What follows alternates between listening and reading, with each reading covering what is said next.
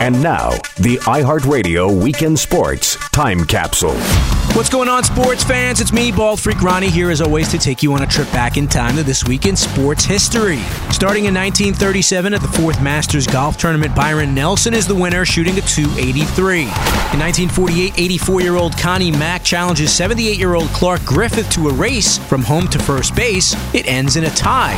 This week in 1974, Hank Aaron hits his 715th home run in Atlanta, breaking the all time home run record at the time set by Babe Ruth. In 1986, Wayne Gretzky sets the NHL record with his 213th point of the season. And this week in 1988, Mario Lemieux wins the NHL scoring title, stopping Wayne Gretzky's seven year streak. That's your iHeartRadio Weekend Sports Time Capsule.